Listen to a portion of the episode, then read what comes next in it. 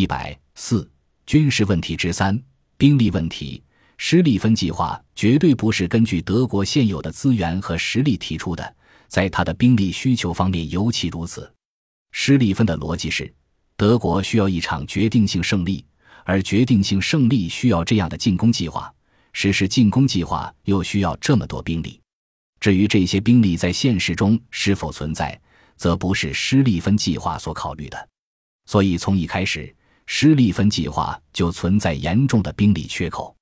施利芬的总参谋长任期一直是在陆军兵力和预算相对不足的情况下度过的。法俄同盟成立后，德奥同盟在兵力上就处于劣势。施利芬在一封信中写道：“我们那些敌人的力量已经是我们的两倍，其比例接近五三。在我看来，如果德国不想彻底崩溃，这个问题就不能置之不理。”到一八九七至一八九八年间。法俄同盟的兵力优势进一步增长，总兵力为一百五十六万，而德奥同盟则为八十八点八万。然而，两大因素妨碍了德国陆军的扩建：一是海军扩建。一八九八年开始的大海军建设使海军预算迅速攀升，从一八九八年不足陆军预算的百分之二十增长到一九一一年相当于陆军预算的百分之五十四点八。从而极大地挤占了陆军经费，使陆军建设在1898至1911年间进展缓慢。二是德军的体制和任务，在德意志帝国，德军首先是王室的军队，其次才是国家的军队。其重要的使命之一是维护国内稳定，特别是霍亨索伦王朝的统治地位。在这种情况下，德军对于维护自身纯洁性十分敏感。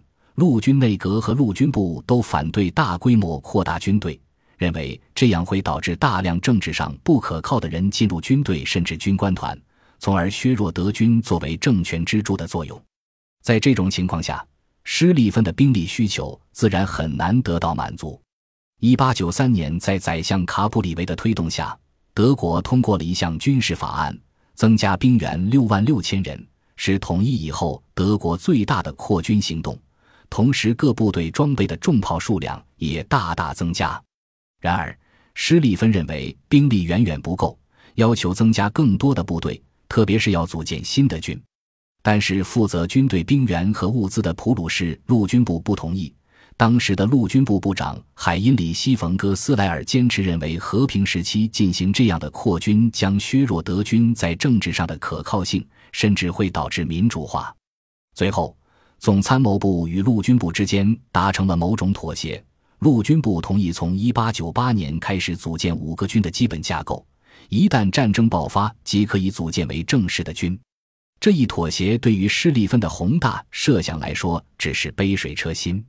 1899年，施利芬重新要求增加七个军，但陆军部最后只同意组建三个军，而且这三个军是在现有兵力和编制的基础上调整产生的。德军的总兵力只能增加两万三千三百七十七人，然而在施利芬的努力争取下，陆军部还是做出了一定妥协，同意他所需要的七个军将在开战前组建。但是，到一九零五年施利芬计划正式形成时，兵力需求再次大幅度增加。按施利芬计划，德军在西线进攻的总兵力达三十三点五个军。其中，从西边包围巴黎需要七个军，进攻巴黎需要五至六个军。为这两项任务投入的兵力超过西线总兵力的十三。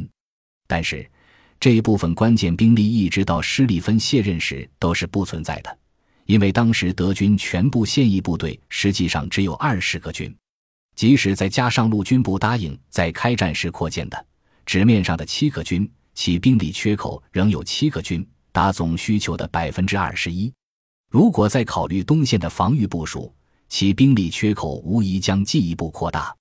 所以，施利芬计划只是在理论上提出兵力需求，至于现实能否满足，则基本没有考虑，或者说将这一巨大的兵力缺口问题甩给了继任者。连施利芬的忠实追随者鲁登道夫都承认，这是施利芬计划的一个严重失误。事实上。施利芬计划中的兵力缺口问题，一直到第一次世界大战爆发时都未能解决。本集播放完毕，感谢您的收听，喜欢请订阅加关注，主页有更多精彩内容。